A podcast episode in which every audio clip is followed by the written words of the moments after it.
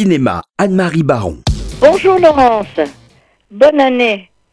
Alors écoute, avant tout, je veux saluer Once Upon a Time in Hollywood de Quentin Tarantino, qui a obtenu le Golden Globe de la meilleure comédie, et Brad Pitt, qui a obtenu le prix du meilleur second rôle. Pour info, c'est Sam Mendes qui est sacré meilleur réalisateur de films dramatiques avec sa fresque sur la Grande Guerre 1917. Alors dites-moi, est-ce que vous faites ça souvent? Rencontrer des femmes via Internet? Vous ne trouvez pas que c'est toujours un peu la même chose? Vous parlez des attentes qu'on nourrit, suivies de l'inévitable déception. Mais bon, je me dis, ne baisse pas les bras. Cette fois, ce sera différent. Le dernier film de l'auteur de Twilight et de Holmes, Bill Condon, s'intitule L'art du mensonge. Très britannique, il repose entièrement sur le duo Ian McKellen, Hélène Mirren. Le premier semble bien s'amuser dans le rôle de l'escroc spécialisé dans la séduction des riches veuves, tandis que la seconde incarne cette cible avec charme et ambiguïté. Mais le scénario, prometteur au début avec la rencontre par Internet du couple de solitaires, traîne en longueur et son enjeu véritable devient vite évident. Entre Londres et Berlin, le réalisateur orchestre des flashbacks très peu crédibles sur la Seconde Guerre mondiale.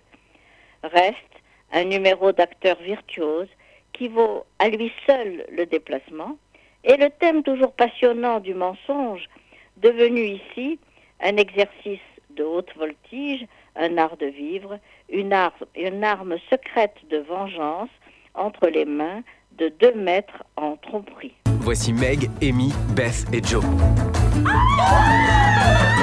Je compte bien réussir par moi-même. Personne ne réussit jamais seul, surtout pas une femme. Tu dois faire un bon mariage. Mais vous, vous n'êtes pas mariée, tante Marche Oui, mais moi, je suis riche. Et alors j'ai vu les filles du docteur March le 1er janvier. Je ne pouvais pas attendre un jour de plus. La salle était d'ailleurs pleine des fans du roman de Louisa May Alcott, dont je fais partie. Ils en connaissent toutes les adaptations cinématographiques, celle de George Cukor en 1933, celle de Mervyn Leroy en 1949 et plus récemment celle de Gillian Armstrong en 1994. Alors, l'adaptation de Greta Gerwig, épouse de Noah Baumbach, actrice, réalisatrice, me semble particulièrement originale. Elle relie les principaux épisodes du roman du point de vue de Joe March, installé à New York, où elle enseigne désormais, et soumettant à un éditeur une nouvelle fantastique. Elle n'a pas encore compris que le livre qu'elle doit vraiment écrire est le récit de son adolescence aux côtés de ses trois sœurs, Meg, d'un an son aînée, Beth, 13 ans, et Amy, 11 ans, ainsi que de sa chère maman, Marmee. Greta Gerwig a choisi, et c'est ça son originalité, de ne pas faire un récit linéaire de la jeunesse des, des quatre sœurs, mais d'y intercaler des épisodes de leur maturité qui sont racontés dans le tome 2, Good Wives. Il n'y a pourtant, curieusement, aucun flashback.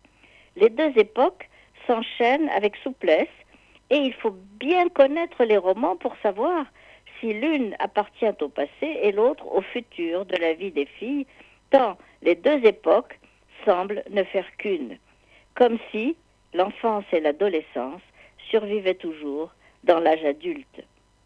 Le féminisme de l'auteur du roman trouve dans le film de Greta Gerwig un écho qui le rend très actuel. Sawars Ronan et Emma Watson sont remarquables dans leur façon d'incarner des rêves féminins différents. Timothée Chalamet, lui, je l'ai trouvé un peu mince dans le rôle de Laurie. Mais le professeur Baer, l'amoureux de Joe, est bien rajeuni et incarné par l'irrésistible Louis Garrel. Enfin, Laura Dern compose une mère moderne, malgré ses principes, et Meryl Streep est parfaite et même séduisante dans le rôle de la réaliste tante March. Bref, je crois que vous prendrez beaucoup de plaisir, si vous êtes tous comme moi fans du roman, à voir cette belle adaptation qui le rapproche encore de nous.